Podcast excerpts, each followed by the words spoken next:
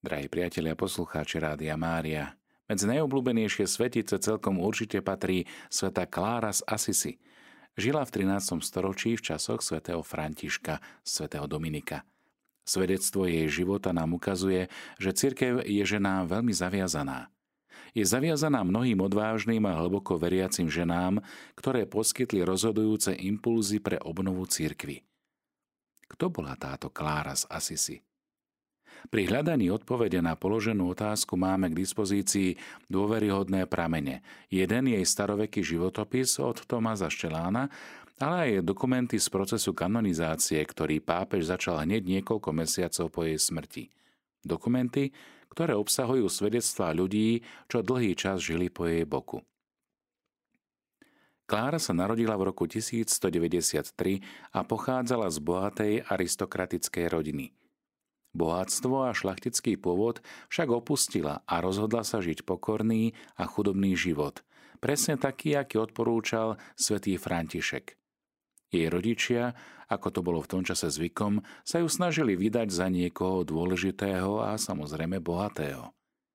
Klára však, keď mala osemnásť rokov, inšpirovaná hlbokou túžbou, už je nasledovať Ježiša Krista, svojho ženícha, a obdivom k svätému Františkovi, opúšťa rodičovský dom a spolu so svojou priateľkou Bonou odišla tajne za menšími bratmi, ktorí bývali pri chráme Porciunkula. Bolo to večer na kvetnú nedeľu v roku tisíc dvestojedenásť. Zatiaľ, čo bratia držali v rukách horiace fakle, František jej za všeobecného dojatia ostrihal vlasy a Klára si obliekla kajúce rúcho. Od tohto okamihu sa stala panenskou nevestou Ježiša Krista. Zasvetila sa mu v úplnej pokore a chudobe.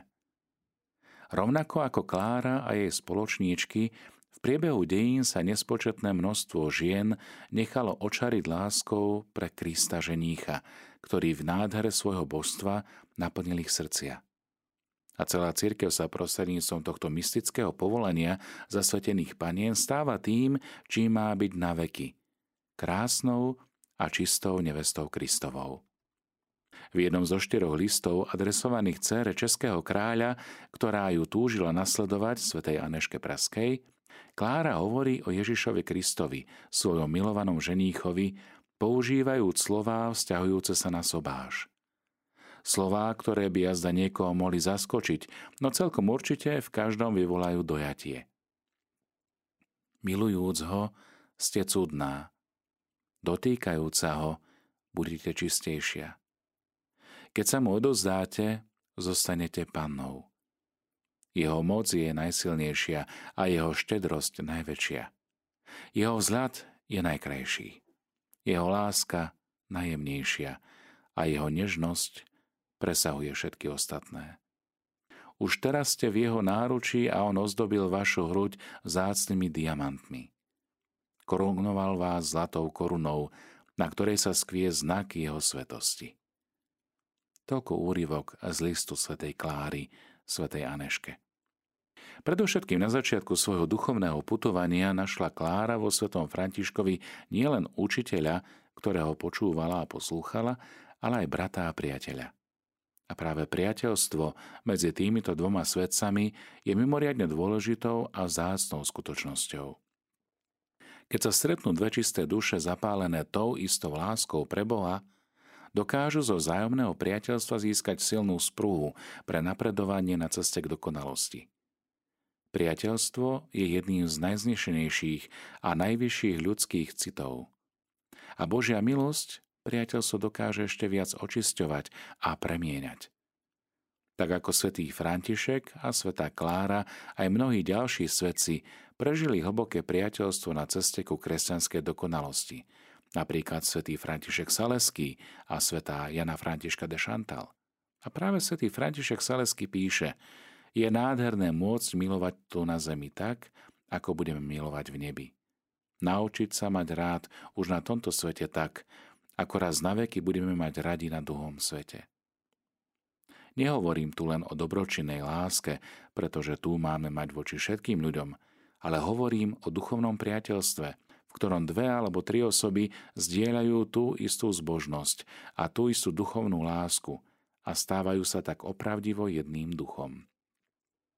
Po niekoľkých mesiacoch v reholnej komunite, keď Klára musela odolávať tlaku svojej rodiny, ktorá s jej rozhodnutím z začiatku nesúhlasila, usadila sa táto svetica spolu so svojimi prvými spoločníčkami v kostole svätého Damiána, kde pre nich menší bratia zriadili malú komunitu, kláštor. V tomto kláštore Klára žila vyše štyridsať rokov až do svojej smrti v roku tisícdvestopäťdesiattri. Máme k dispozícii dokument z prvej ruky, ktorý opisuje, ako tieto žili v časoch začiatku obdobia františkánskej obnovy. Ide o rozprávanie flámskeho biskupa Jakuba z Vitry, ktorý bol v Taliansku na návšteve. Píše, že tu našiel veľké množstvo mužov a žien zo všetkých spoločenských vrstiev, ktorí zanechali všetko pre Krista a utiekli zo sveta. Nazývajú sa menší bratia a menšie sestry. Pápeži kardináli im preukazujú veľkú vážnosť. Ženy bývajú spolu vo viacerých domoch v blízkosti miest. Nič nedostávajú, ale žijú z práce svojich rúk. Sú zarmútené a ustarostené nad tým, že sa im od klerikov i laikov dostáva väčšej úcty, než by sami chceli. Biskup Jakub z Vitry si veľmi dobre všimol práve charakteristickú črtu františkánskej spirituality, na ktorú bola Klára obzvlášť citlivá. Radikálnosť chudoby spojenú s úplným odozdaním sa do Božej prozreteľnosti. O toto sa snažila mimoriadne rozhodným spôsobom. Od pápeža Gregora deviateho alebo možno už od pápeža Inocenta tretieho dostala tzv. Privilegium pauperitatis, čo znamená privilegium chudoby. Na základe tejto listiny svätá Klára a jej spoločníčky v kostolíku svätého Damiána nemohli vlastniť nejakú materiálnu vec. Jednalo sa o skutočne mimoriadnu výnimku vzhľadom na vtedy platné kanonické právo a cirkevné autority tej doby ju udelili, pretože si cenili plody evaníliovej svetosti, ktoré rozpoznali v spôsobe života Kláry a jej sestier. Toto poukazuje, že ani v období stredoveku úloha žien nebola druhoradá, ale práve naopak. Ich úloha bola veľmi cenená. V tomto kontexte treba tiež pripomenúť, že svätá Klára bola prvou ženou v dejinách cirkvi, ktorá zostavila písané reholné pravidlá a dala ich na schválenie priamo pápežovi, aby sa charizma svätého Františka zachovala pre všetky ženské reholné spoločenstvá, ktoré už v tých časoch vznikali vo veľkom počte a ktoré sa túžili inšpirovať príkladom svätého Františka a svätej Kláry z Assisi. V kláštore San Damiano Klára hrdinským spôsobom praktizovala kresťanské čnosti, ktoré by mali byť vlastné každému kresťanovi. Bol to duch zbožnosti a pokánia, pokory, dobročinnosti a lásky. I keď bola predstavenou, chcela ako prvá slúžiť chorým sestrám, brala na seba tie najpokornejšie služby. Áno, milosrdná láska naozaj prekonáva všetky prekážky a kto miluje, prinesie každú obeť s radosťou.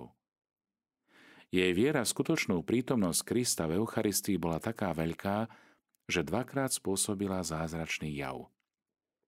Vystavením sviatosti oltárnej odohnala saracenských žoldnierov, ktorí sa chystali napadnúť kláštor San Damiano a vyplieniť mesto Assisi. Aj tieto udalosti spolu s ďalšími zaznamenanými zázrakmi priviedli pápeža Alexandra štvrtého k tomu, že ju dal vyhlásiť za svetu už v roku tisícdvestopäťdesiatpäť, teda len dva roky po jej smrti.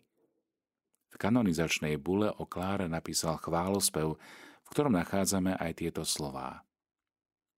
Aká je len živá sila tohto svetla a aký je silný jas tohto žiarivého prameňa. Naozaj toto svetlo sa uzatváralo v skrytosti klauzurného života, no navonok vyžarovalo trblietavý jas.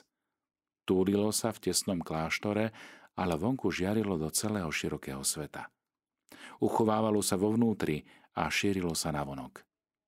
Klára sa síce ukrývala, ale jej život sa zjavil všetkým.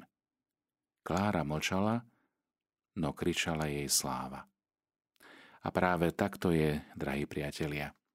Svetci menia svet k lepšiemu. Premieňajú ho trvalým spôsobom, vylievajúc doň silu, ktorá dokáže vzbudiť len láska, ktorá je inšpirovaná evanjeliom. Svetci sú veľkými dobrodincami celého ľudstva. Preto aj duchovnosť svätej Kláry, tak povediať syntéza jej cesty k svetosti, sa nachádza v jej štvrtom liste, ktorý píše svätej Anežke Pražskej. Svätá Klára tu používa obrazné vyjadrenie, ktoré bolo v stredoveku časté a malo svoj pôvod už v patristike. A to je zrkadlo. Pozýva svoju pražskú priateľku, aby sa pozrela do zrkadla dokonalosti všetkých čností, ktorým je sám Pán Ježiš. Píše: celkom určite je šťastnou tá, ktorej je dopriaté užívať si toto sväté manželstvo, aby v hĺbke srdca mohla patriť úplne Kristovi. Veď jej krásu neprestane obdivujú všetky blažené nebeské zástupy anielov a svätých. Jeho láska rozpaluje, pohľad na neho osviežuje, jeho dobrota síti, jeho nežnosť naplňa až po okraj a myšlienka na neho sa nežne trbliece. Jeho vôňa vracia život zosnulým a jeho slávne zjavenie robí blaženými všetkých obyvateľov nebeského Jeruzalema. A pretože on je žiarivým leskom slávy, belosťou večného svetla a zrkadlom bez najmenšej chyby, pozeraj každý deň do tohto zrkadla, kráľovská nevesta Kristova. A v ňom neprestane skúmaj svoju tvár, aby si sa zvonku i znútra celá skrášľovala.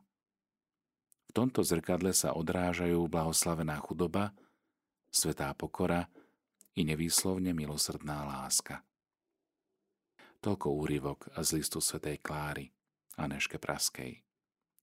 S vďačnosťou Bohu za to, že nám darúva svätých, čo sa prihovárajú nášmu srdcu a ponúkajú nám príklad kresťanského života, ktorý môžeme nasledovať, chcel by som zakončiť slovami požehnania, ktoré svätá Klára napísala pre svoje spolusestry.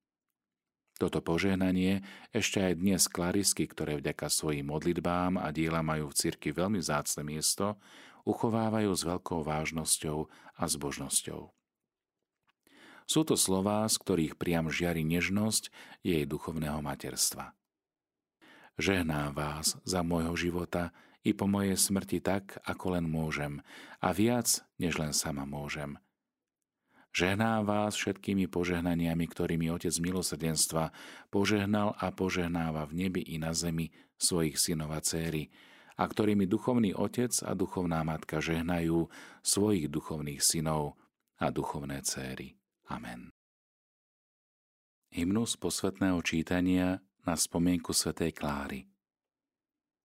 Ľud, čo má dušu veriacu, velebí túto sveticu, nezvyklým svetlom žiariacu, za Matkou Krista idúcu. Z chudobných prvorodenú zrieme ju omilostenú, za cnosť a lásku nesmiernu získava neba odmenu. Jak hviezda z temnôt zasvitla, jak žiara z jasu vytriskla. Svetlo vzídené zo svetla, nech všetkým Klára jasom plá. Rehoľnou svojou chudobou Františkovi je oporou. Je s Kristom cestou krížovou, preniká jasom sveta tmou. Svet a telo tiež premáha, jej Matka Božia pomáha. Len Kristovi sa oddáva, chudobná chudobného má.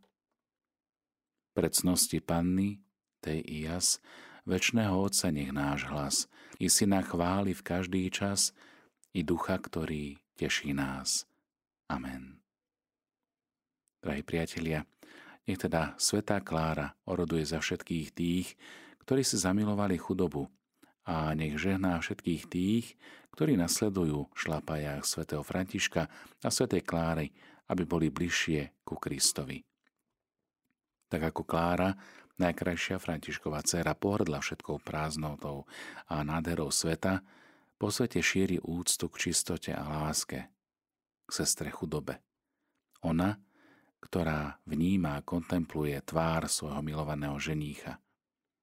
K tomu pozbudzuje aj svoju priateľku, môžeme povedať, svätú Anežku Českú. Vo svojom liste píše tieto slová: keď k tomu budeš kontemplovať jeho nevysloviteľnú blaženosť a bohatosť i večnú slávu a budeš mať v srdci veľkú túžbu po jeho láske, zvolaj: priviň si ma k sebe a bežme spolu vo vôni tvojich mastíš, nebeský ženích. Chcem bežať a neochabnem, až kým ma nedovedieš do vínej pivnice. Kým ľavica tvoja nebude pod mojou hlavou a tvoja pravica ma šťastlivo neobíme. kým ma nepoboskáš boskom svojich pier. Ponorená do tejto kontemplácie si spomeň i na svoju chudobnú matku a vec, že ja som blaživú spomienku na teba nezmrzateľne napísala na tabulu svojho srdca, lebo si mi zo všetkých najdrahšia. Modlíme sa. Milosrdný Bože, Ty si vložil do srdca svätej Kláry veľkú lásku k evanjeliovej chudobe. Na jej príhovor nám pomáhaj nasledovať Ježiša Krista v duchu chudoby, aby sme si zaslúžili naveky žiť s Tebou v nebeskom kráľovstve. Skrze nášho Pána Ježiša Krista, Tvojho Syna, ktorý je Boh a s Tebou žije a kráľuje v jednote Ducha Svätého po všetky veky vekov. Amen. Zostávajte s rádiom Mária, ktoré sa s vami modlí.